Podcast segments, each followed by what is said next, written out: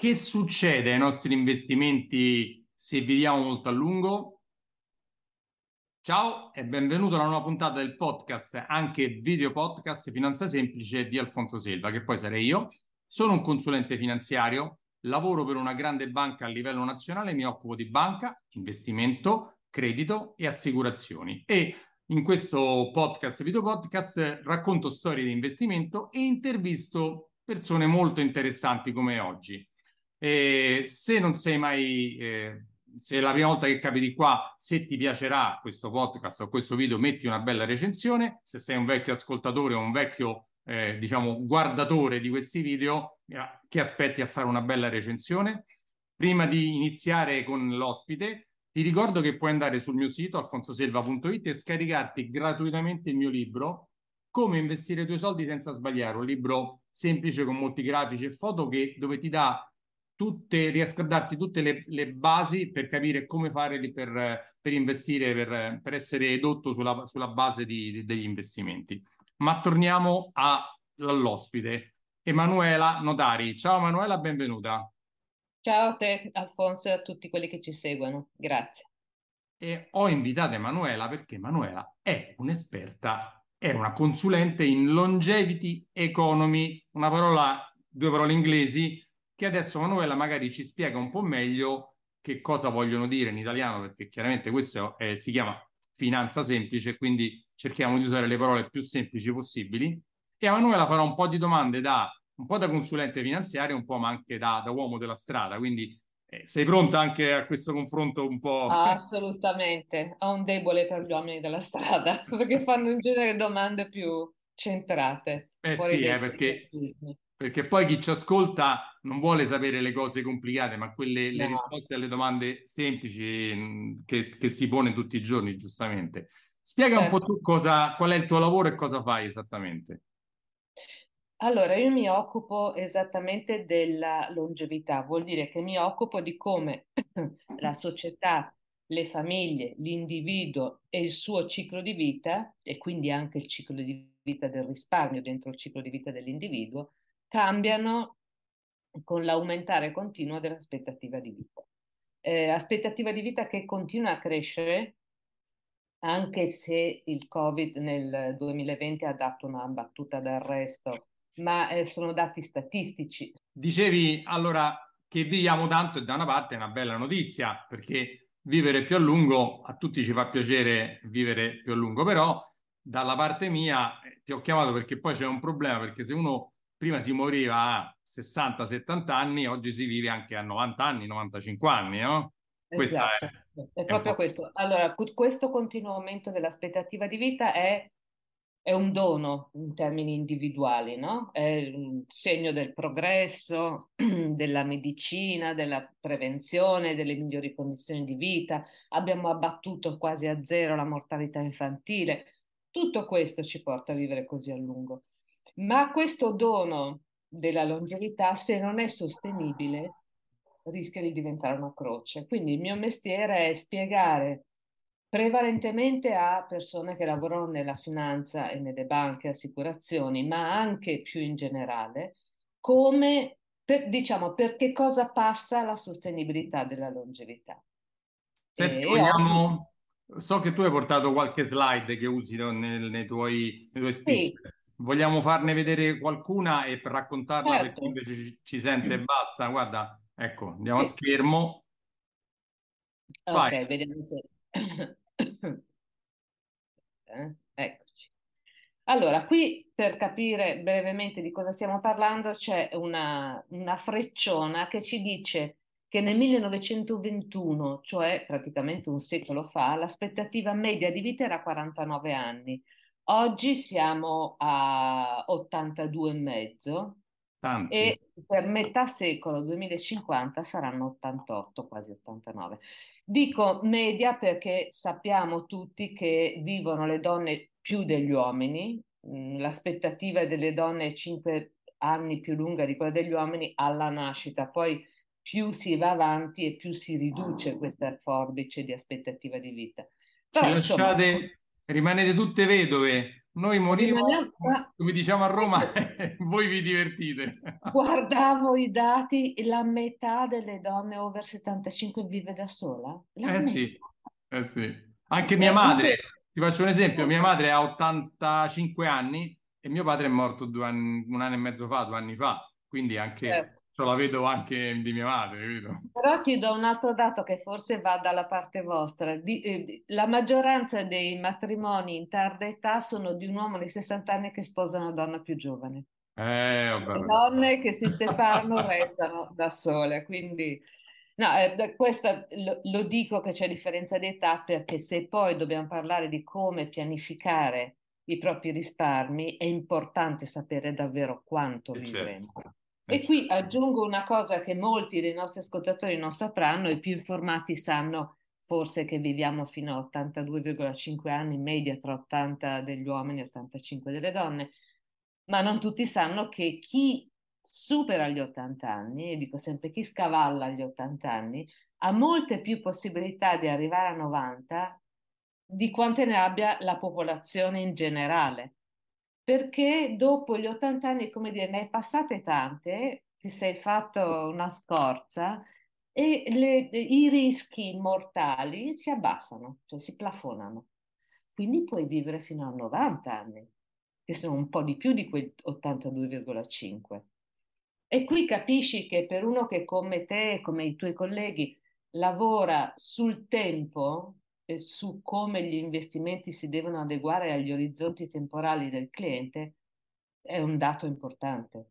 È proprio per questo che ti ho chiamato, proprio per, perché ha effetti sulla pensione, sui rendimenti delle, de, delle, de, delle, delle somme accantonate, su quanto dura il capitale una volta che uno ce l'ha, perché se uno ha un capitale eh, a 60, 65 anni va in pensione e dice, beh, una volta vivevo fino a 70 anni, mi bastano se vivi fino a 95 anni? Esattamente questo è il problema. Allora, andiamo rapido, guarda, seguiamo, seguiamo vai, il filo, perché vai. sennò ti do subito la soluzione e non mi diverto più. vai, vai. Allora, questo è eh, sulla longevità, no? Viviamo sempre più lungo. Abbiamo detto è un dono individuale, ma è anche fonte di rischi a livello individuale. Ma mhmm, siccome gli italiani non si fanno mancare niente, non siamo solo campioni di longevità in buona compagnia, perché Germania, Spagna sono longevi quanto noi, forse anche un filino di più, ma siamo anche campioni di invecchiamento e sono due cose molto diverse. La longevità riguarda l'individuo e quanto a lungo vive ed è da una parte un bene, come dicevamo, da una parte un rischio. L'invecchiamento invece è un, un fenomeno che riguarda lo Stato, il paese. Vediamo se qui riusciamo a capirci. Qui si, abbiamo due immagini di quella che si chiama piramide demografica, no? Eh, per chi non ci ascolta, non ci segue in, vi, in visione, eh, la piramide demografica è un grafico che distribuisce la popolazione di un paese su un grafico cartesiano sulle Guarda. Emanuela, ti aiuto io. Quella di una volta era proprio una piramide fatta a piramide, eh. come ce la immaginiamo, tanti giovani e pochi vecchi. Quella di oggi è un sarcofago, lo chiamo io, perché... Esattamente un sarcofago. È pro- è un, che, base... dà l'idea, è, che dà l'idea che ci stanno pochissimi giovani e tanti sì, vecchi... Eh, che, che, poi dovremo mantenere o che dov- ci dovranno mantenere perché purtroppo non sono manco tanto giovane pure io, più io, e, e questo sarà un problema perché una volta tanti giovani che lavoravano mantenevano poche persone vecchie, invece piano piano si sta andando verso il contrario. Si sta andando verso il contrario. Allora bruciamo le tappe, arriviamo a qualche numero preciso. Vai. Abbiamo parlato di aspettativa di vita, ma è solo l'aspettativa di vita che crea l'invecchiamento del paese? No, è l'aspettativa di vita in crescita che si associa alla famosa denatalità di cui sentiamo ormai parlare molto spesso, noi siamo scesi a 1.2 figli per donna, vuol dire la metà di quello che bisognerebbe fare per mantenere in equilibrio la popolazione. E in più c'è eh, la, l'aggravante sulla, sull'invecchiamento della massa di boomers, no? la massa di quella generazione popolosissima che ha celebrato la fine della seconda guerra mondiale, quella, c'era un momento di grande entusiasmo, ricostruzione, entusiasmo che poi si è tradotto anche nella vita coniugale e ha prodotto un sacco di bambini. Quei bambini di allora sono eh, persone di 65, 70, 75 anni a oggi. Il fatto che entrino tutti eh, così, questi boomers, pesantemente nell'età di vecchiaia insieme, è, è, questo che rende il paese così vecchio. Quindi sono la, l'aumento della lunghezza della vita, i pochi figli che facciamo, i tanti boomers che sono stati un fatto generazionale. Questo però ci porta a dire che eh, rischiamo nel futuro di avere un lavoratore, una persona in età da lavoro per ogni anziano in età pensionata. E qui Quindi, fammi fare questo... un inciso da questa cosa che hai detto perché tante persone non ci pensano. Tu sei l'esperta su questo lato. Ora, molte persone pensano che le pensioni vengano da qui, da tutti i risparmi, diciamo, gli accantonamenti, le, eh, tutte quelle che l'Inps gli ha preso negli anni, ma non è così. Devi sapere che la tua pensione viene da chi lavora. Quindi se tu che hai oggi 50 anni, 55 anni, 40 anni o 30 anni, la tua pensione quando andrai in pensione sarà pagata da chi ancora lavora, perché non esiste il tuo tesoretto messo da parte, ma entrano le ritenute, escono le pensioni. E quindi prima c'erano 10 lavoratori, un pensionato, due, e quindi ti, è, è, logico, viene subito, alla, se io ho 10 persone che pagano le ritenute, è facile mantenere uno o due pensionati. Un domani che ci sarà un lavoratore e un pensionato, com'è possibile mantenerli? Allora, la soluzione cosa sarà? Abbassare drasticamente le pensioni e, o, e anche e, o alzare drasticamente le ritenute, perché se no il sistema non sta più in piedi. Il sistema non sta più in piedi ed è per questo che noi dobbiamo andare a guardare, e voi anche, voi che fate questo lavoro, andare a guardare quali sono i rischi della longevità delle persone e come si possono tutelare. Vado dritto al punto, guarda. Questo è il mio modello. Io lavoro appunto come consulente di banche e assicurazioni, sono anche socia di un uh, istituto che è un osservatorio sulla longevità. Io lavoro su questo modello. La mia idea è che la sostenibilità della longevità di un individuo debba passare per la tutela di tre capitali fondamentali. Uno è il capitale finanziario. Cosa vuol dire? Vuol dire fare il ragionamento che abbiamo fatto prima, quindi stabilire esattamente qual è l'aspettativa di vita di quel cliente, immaginando anche gli anni in più, gli anni extra se supera gli 80, eh, quali sono i suoi flussi di reddito pensionistico o da lavoro, quali sono i suoi risparmi, il suo patrimonio e quali sono le sue tutele assicurative. Capire quanto costa il tenore di vita di questa persona, moltiplicare quel costo per la reale aspettativa di vita, ma reale e non immaginaria, e capisci subito se c'è un gap di reddito o no. Gli strumenti per colmare il gap di reddito ci sono già, abbiamo già fondi pensione, abbiamo già piani di accumulo, abbiamo già un sacco di cose che ci possono essere utili. Quello che manca è la visione, è l'ottica. Una volta ci si tutelava dal rischio morte, adesso ci si deve tutelare dal rischio vita. Quindi cambia completamente la logica. Sì, sì, ti devo, ti devo dare piena ragione perché la sensibilità di coprirsi dal rischio morte dopo anni di lavoro, perché io quando ho iniziato nel 94 a lavorarci era, non era così sentita, era molto poco sentita. Oggi quasi tutti, soprattutto diciamo se hanno un mutuo, diviene normale di pensare se muoio mi assicuro per un capitale per andare a coprire questo mutuo, che non è bastante, non è tutto, però già. Però il discorso di ma come mi tutelo se invece ris- eh, rischio di vivere a lungo, questo non è ancora entrato, secondo me, eh, secondo la mia esperienza, ma penso che mi dirai anche la stessa cosa, nella, nella mentalità delle persone, perché questo dice, vabbè, boh, ci penserò, vedremo, chi lo sa, Tanto... Ma d'altra parte noi siamo condizionati da un immaginario collettivo. Nel nostro immaginario collettivo ci sono i nostri nonni e i nostri nonni andavano in pensione, vivevano altri dieci anni stando più o meno bene e la pensione era più che sufficiente perché il nostro regime pensionistico è nato in un paese che produceva un sacco di bambini, produceva un sacco punto, c'era un boom. Eh, e adesso non, quei redditi non sono più sufficienti perché arrivare in età così estreme costa molto di più. Cioè arrivare fino a 70 anni, come era una volta, ha un costo relativo rispetto a arrivare fino a 90. Quindi non è vero, come molti pensano, che si abbassino, si riducano le spese quando si invecchia. Tutt'altro. No, no, no, no assolutamente. E siccome la riforma prevede che nostri, le nostre pensioni, che ieri, fino a ieri, ancora oggi per molti, rappresentavano l'80% dell'ultimo stipendio, con le riforme rappresenteranno il 65% dell'ultimo stipendio. Per chi è dipendente, chi è autonomo addirittura il 50% o il 40% in certi casi. Siamo sicuri di poter vivere tutti questi anni, 20, 25, 30 di pensionamento con il 65% di quello che guadagnavamo? Eh. Allora, questo vuol dire che si spaccherà il paese inevitabilmente tra persone che non hanno risorse economiche e dovranno eh, far fronte a questi rischi come potranno, e persone che invece hanno la fortuna di avere le risorse economiche e dei consulenti che saranno lì a dire allora, vediamo, immaginiamo da qui ai prossimi 30 anni cosa può succedere nella tua vita, il bene e il male, senza toccare legno, perché più si usa il pensiero previdente, più si ha opportunità di entrare in un futuro positivo. Invece noi tendiamo a essere molto scaramantici, no? Mm, me la caverò, mm, non ci voglio pensare.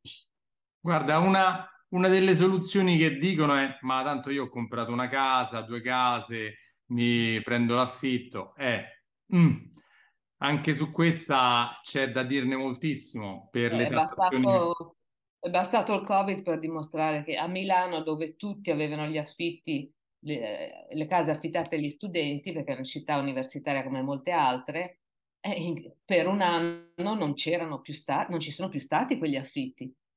Le tasse che salgono, le spese di manutenzione, un'altra cosa importantissima è che il 70% del patrimonio immobiliare italiano è vecchio, necessita di manutenzione e più sono vecchie, più sono energicamente non, eh, non in fascia alta, più si deprezzeranno, più ci sarà una scelta di andare in case molto competitive sul lato di energia, lo vediamo tutti, una casa che consuma tanta energia è una casa che vale di meno rispetto alla stessa casa che è molto, molto meno certo. energivora. Quindi avere la case non è, non è una garanzia di star tranquilli per il proprio pensionamento, per il proprio futuro. No, lo capisco, chi investe nelle case fa parte della storia italiana, eh, però non, non, siamo più negli anni in cui avere una casa rendeva, c'è no. con certezza, adesso potrebbe anche non rendere, però grazie per l'assist, perché hai talmente ragione che ti dico che gli over 65 italiani spendono il 46% della spesa mensile nella casa. Tutti gli anziani italiani, mediamente. Il 46% per la casa, se ci pensi, è una cifra spaventosa, perché la metà delle case degli over 65 sono case vecchie, quindi non sono efficientate dal punto di vista energetico, sono case grandi più del necessario più della metà sono uh, quattro locali più servizi, perché sono le case dove è cresciuta la famiglia. E qui entriamo in un'altra questione. Allora, una volta che hai fatto i conti col tuo consulente e stabilito di quanti soldi hai bisogno per vivere tu e tua moglie o tua moglie e tuo, eh, scusami, tu e tuo marito per i prossimi 30 anni, facciamo l'ipotesi, e abbiamo scoperto come tutelarti, con quali strumenti, stai tranquillo. C'è un altro capitale che il consulente finanziario da solo non può risolvere, non può tutelare. Non è che ti può dire che eh, quanto devi correre ogni giorno o fare ginnastica ogni giorno per star bene, o come devi mangiare, o se no. devi bere non devi non mi dare anche questo compito che già, già ne facciamo tanti, il compito di allenarli però, lo deleghiamo a altri. Va, però il capitale fisico è importantissimo, quindi certo. oltre al capitale finanziario va tutelato il capitale fisico e qui si può entrare per un verso la consulenza finanziaria, perché quelle case che dicevamo essere poco efficienti dal punto di vista energetico, troppo grandi, eh, costose da mantenere, ehm, a volte su due piani. Il 50% delle case degli over 65 in Italia non ha ascensore, sono tutti centri storici di cui siamo così pieni. quella, quell'ambiente in cui la persona vive sempre di più con l'andare del tempo, no? Più invecchi, più stai in casa, e anche certo. molto volentieri se hai una casa confortevole.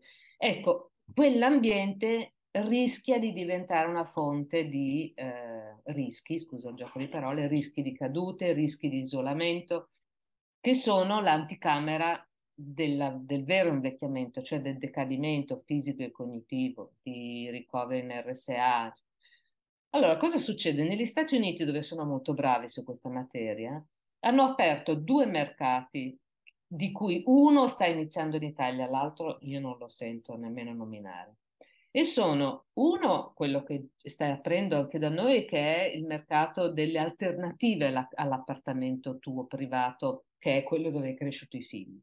Cosa fai se la tua casa non è aggiustabile secondo le tue necessità future? La vendi e compri una casa più adeguata, magari più piccola, più certo. efficiente, più... oppure vai, decidi di andare a vivere in un senior living. Stanno nascendo in Italia e sono condomini per persone che appunto dopo una certa età cercano sì la privacy ma anche un minimo di comfort e di vita sociale, dentro c'è il ristorante, il bar, la palestra, eh, la sala giochi o letture, fanno delle cose insieme, vanno a teatro insieme. Quindi eh, vivi in un appartamento che ti garantisce la tua privacy come era nel tuo appartamento di famiglia, ma è un appartamento studiato per renderti la vita più semplice e c'è presente costantemente sempre qualcuno di qualunque cosa tu abbia bisogno, notte e giorno.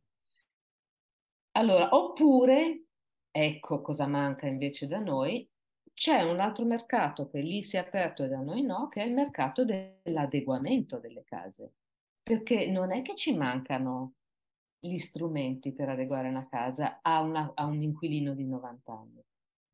Ci manca la visione una volta di più. Abbiamo gli architetti, abbiamo tutto quello che serve per adeguare la casa, bisogna mettere insieme queste cose e pensare a come si è a 90 anni. È questo che noi non facciamo, non lo facciamo per scaramanzia, per paura.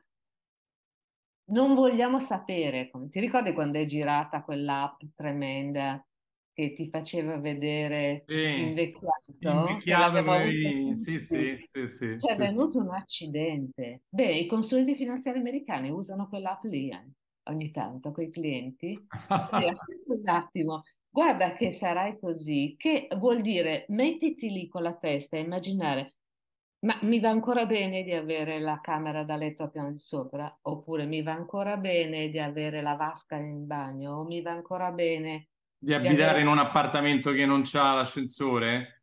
Esatto, o non avere mai, non avere una camera da destinare a un'assistenza, magari anche temporanea. Io l'anno scorso mi sono rotto una gamba sono stata col, ingessato sulla sedia a rotelle per 40 giorni.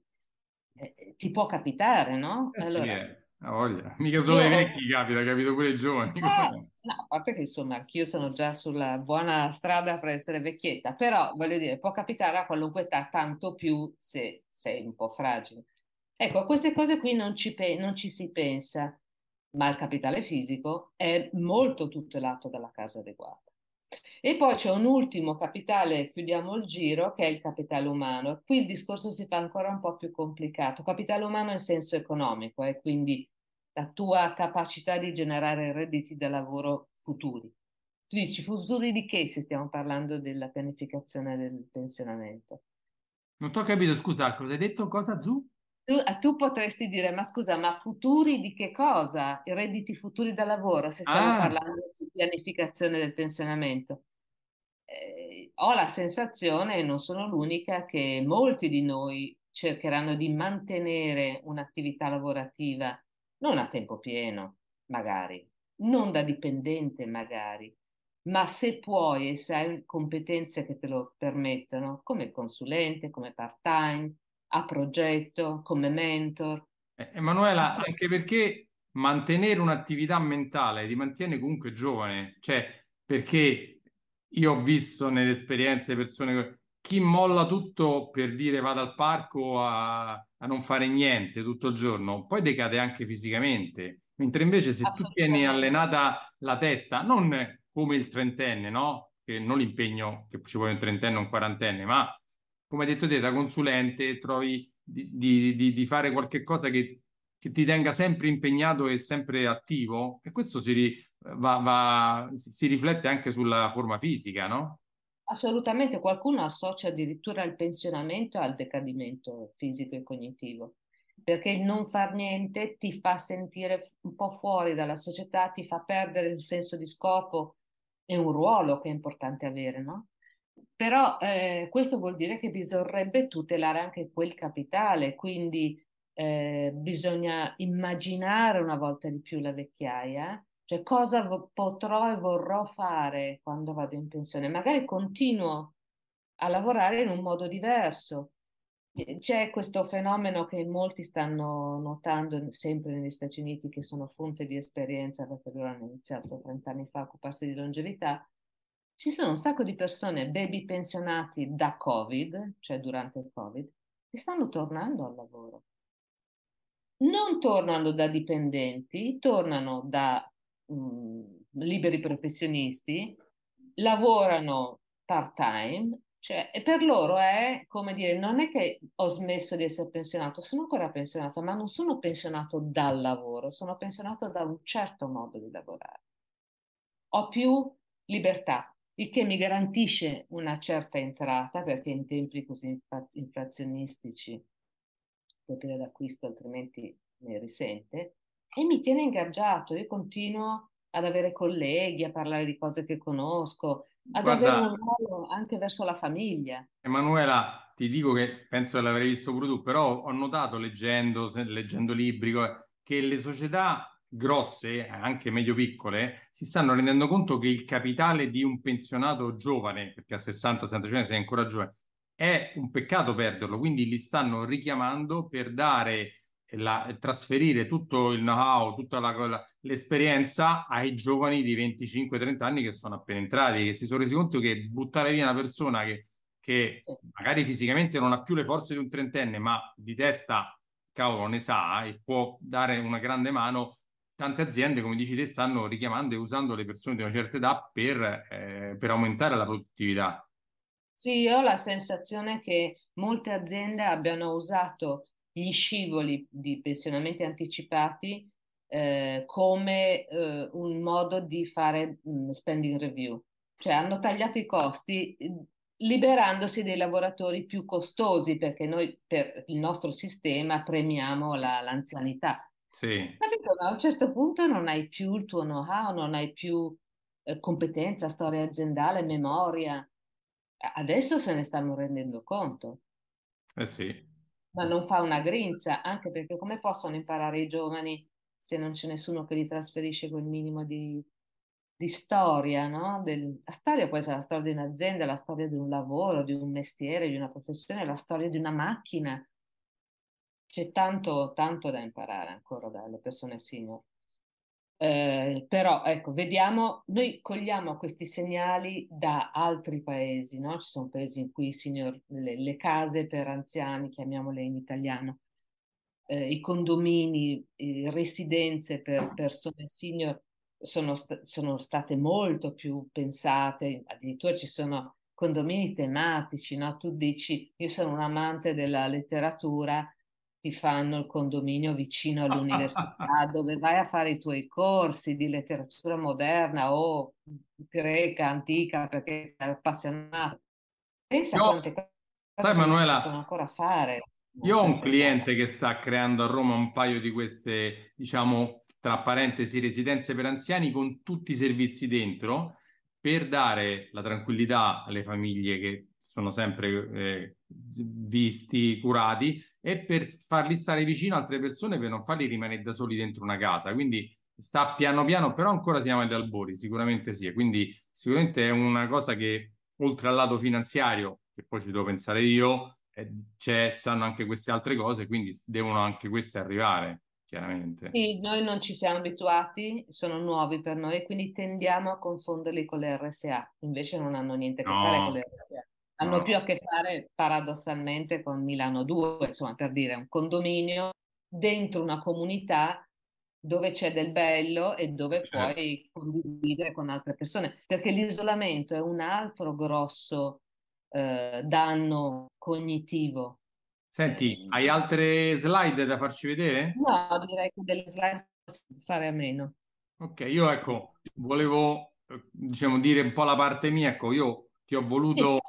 Nel, nel mio podcast, nel mio video podcast, perché? Perché da esperta tu hai potuto dare la visione di come ci stiamo muovendo nel futuro e di quali saranno i problemi di tante persone, perché eh, i, i, problemi sono la pensione, la, la, una prima cosa per i pensioni, sia per i, soprattutto ancora di più per i ragazzi che hanno 25 anni, che sembra dice ma ho 25 anni penso alla pensione, sì, perché se non ci pensi adeguatamente in tempo a costruirtela, sappi che ci andrà in pensione, ma col 30-40% dello stipendio. E se certo. oggi vivi appena con 1200 euro, pensa a vivere col 30% di 1200 euro. Quindi è una cosa che devi pensarci ora. Due, per le persone che invece hanno già una certa età, hanno un capitale, un patrimonio e pensare che quel capitale, se non è ben gestito, ben impiegato, possa bastarti per sempre fino a che tu vivi, prima era più facile perché si moriva, purtroppo si moriva a 70 anni,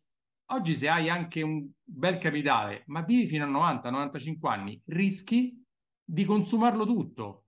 Quindi se non lo hai ben, se, se, non l'hai ben allocato con un consulente finanziario perché è l'unico eh, professionista di questo settore che ti può aiutare, se non l'hai ben allocato, lo puoi finire prima e dopo ti toccherebbe vivere con la pensione pubblica che sicuramente è difficile, maggior, il 90% dei pensionati non guadagna 5.000 euro al mese, 1000, 1500, se non hai, no. se non hai gli integrati, non hai un capitale, c'hai anche so, 300.000 euro, 400.000 euro, ma se vivi tanto li finisci, eh, se non c'hai, se non l'hai ben allocato. Questo che io parlavo tanto di redditi e risparmi, perché i risparmi vanno in integrazione di un reddito che non sarà sufficiente. Avvicinati un po', guarda, ti sei allontanata, ti si sente poco dal... dal... Sento che eh, non sarà sufficiente il reddito. Forse è la connessione che sento ah, darsi, va e viene. Tu mi senti adesso? Sì, sì, eh, ho sentito un po' male. Mi senti? E l'altra, l'altra faccia sì. è di anche andarsi a cautelare, a tutelare, come dico io, dal lato assicurativo. Perché? Perché faccio un altro esempio che molti non ci pensano. A parte il rischio morte che abbiamo detto che c'è un po' più di sensibilità, però se io arrivo a anche a 50 anni, mi può succedere qualcosa per cui rimango su una sedia a rotelle. Eh? Va bene? E non posso più lavorare. Di pensione prendo 300 euro perché se non ho raggiunto una certa anzianità, quella è la pensione di invalidità che ti danno. E devi pensare che devi avere le spese per avere una badante, una persona che ti sta là, le spese per, per cioè perché se tu non puoi più lavorare, eh, devi vivere lo stesso e hai ti succede, se a me succede, per non dire a te così non ti senti, che molti no, dicono mi stai portando, mi stai portando faccio... sfiga. diciamo. no, no, ma facendo questo mestiere ci penso spesso ed è giusto così. Esiste, per esempio, una bellissima, bruttissima se succede, ma bellissima se ti serve, si chiama LTC, Long Term Care, vuol dire è un'assicurazione che ti copre nel caso in cui rimani impossibilitato a eh, vivere normalmente e avere una rendita da questa copertura assicurativa che ti dà 1500, 2000, 2500 euro, che sono i soldi che servono per avere una badante, per spendere per, per tutte le cose che ti servono perché sei allettato. Quindi non è solo il capitale che hai messo da parte, ma anche coprirti da questo rischio. Perché oggi, se lo fai oggi che sei giovane, che hai 30 anni, 40 anni, con pochi soldi ti copri da questo grande rischio. Quindi mm. i, le sfaccettature sono, diciamo, di questo invecchiamento della popolazione sono diverse, non sono una sola del fatto eh, della pensione che poi, ma la pensione, il risparmio, la copertura, la tutela assicurativa, perché un capitale che tu hai, se non è coperto da un ombrello assicurativo, beh, mm, è mancante, eh? è mancante di molto. Eh sì, eh, in qualche modo lo Stato, non potendo far fronte all'invecchiamento del paese, ha dovuto scaricare su di noi una parte del rischio della longevità con la riforma della previdenza. Quindi ha detto io ti garantisco la sopravvivenza con i tuoi contributi, tu però devi pensare al tuo tenore di vita. Lo Stato non ci pensa più al tuo tenore di vita d'anziano. Noi cosa possiamo fare? Dobbiamo scaricare sul mercato il più possibile di questo fardello di rischio longevità. Vuol dire usare strumenti finanziari e polizze assicurative per tutelare non solo te, ma il tuo capitale. Perché e anche no i tuoi lo... familiari, anche i tuoi familiari, esatto. perché poi nel caso in cui uno rimane impossibilitato diventa un problema per i suoi familiari. Perché è quello che sta succedendo. Eh, Stiamo abbiamo non so quante donne che fanno caregiver, che lavorano come assistente del, dei genitori anziani, poi vivendo più a lungo assisteranno i propri mariti, cioè è, diventato un, un, ciclo di vita del caregiver. Eh, ti posso dire, a, a, a supporto di quello che tu stavi osservando, che in Germania la long term care è obbligatoria. Ogni cittadino tedesco ha una polizza long term care. Dovrebbe esserlo anche qua perché, eh sì, perché è una... il paese più vecchio d'Europa, sì. Eh sì. Siamo uno dei paesi più vecchi d'Europa, anzi penso il più vecchio d'Europa se non mi sbaglio. Il più vecchio d'Europa e siamo il secondo più vecchio del mondo dopo il Giappone. Dopo il Giappone, sì. Sembra che nessuno se ne accorge. Senti, sì. grazie per essere intervenuta e per aver dato il tuo parere di esperta perché, sai, a me, eh, diciamo, tuo, la tua consulenza mi serve per far capire fino in fondo l'importanza di prendere coscienza di queste problematiche da, da una parte. Ci sei? Ah sì sì, scusa, era sbagliato. Sì, di queste problematiche Senta. che esistono, che uno non vuole vedere, ma purtroppo esistono perché vivere tanto è bello, ma comporta come tutte le cose l'altra faccia della medaglia e bisogna prendersi cura. Quindi eh, grazie del, diciamo, del, del là che mi hai dato perché il lavoro mio è cercare di, per i miei clienti e quelli che vogliono sentire, di dare degli strumenti per porre rimedio a queste cose, perché si può vivere bene lo stesso se hai, ci hai pensato in tempo. Chiaramente quando succede quel momento è già arrivato e non ci puoi più pensare. Eh, cioè, e ti costa molto di più. Eh sì, ti costa anche molto. Ah, non, te lo, no, non, te lo, sei inventato, è un tema reale, ne parla il mondo intero, quindi eh, sono dalla so. tua parte. Senti Emanuela, grazie molte di aver partecipato, grazie, grazie. Di nulla, di nulla, alla prossima. Grazie a voi. Ti saluto, se hai bisogno di qualsiasi consulenza per il discorso invecchiamento ti puoi rivolgere a Emanuela, che la puoi trovare... Ah, no, eh, scusami, non abbiamo detto dove ti possono trovare, perdonami. Emanuele... Emanuelanotari.com www.emanuelanotari.com più Perfetto. facile così per tutte le cose di longevity a lei. Per i rimedi chiedimi una consulenza alfonsoselva.it e ne parleremo insieme come dare rimedio a questa problematica di cui abbiamo parlato. Ciao e ci sentiamo alla prossima.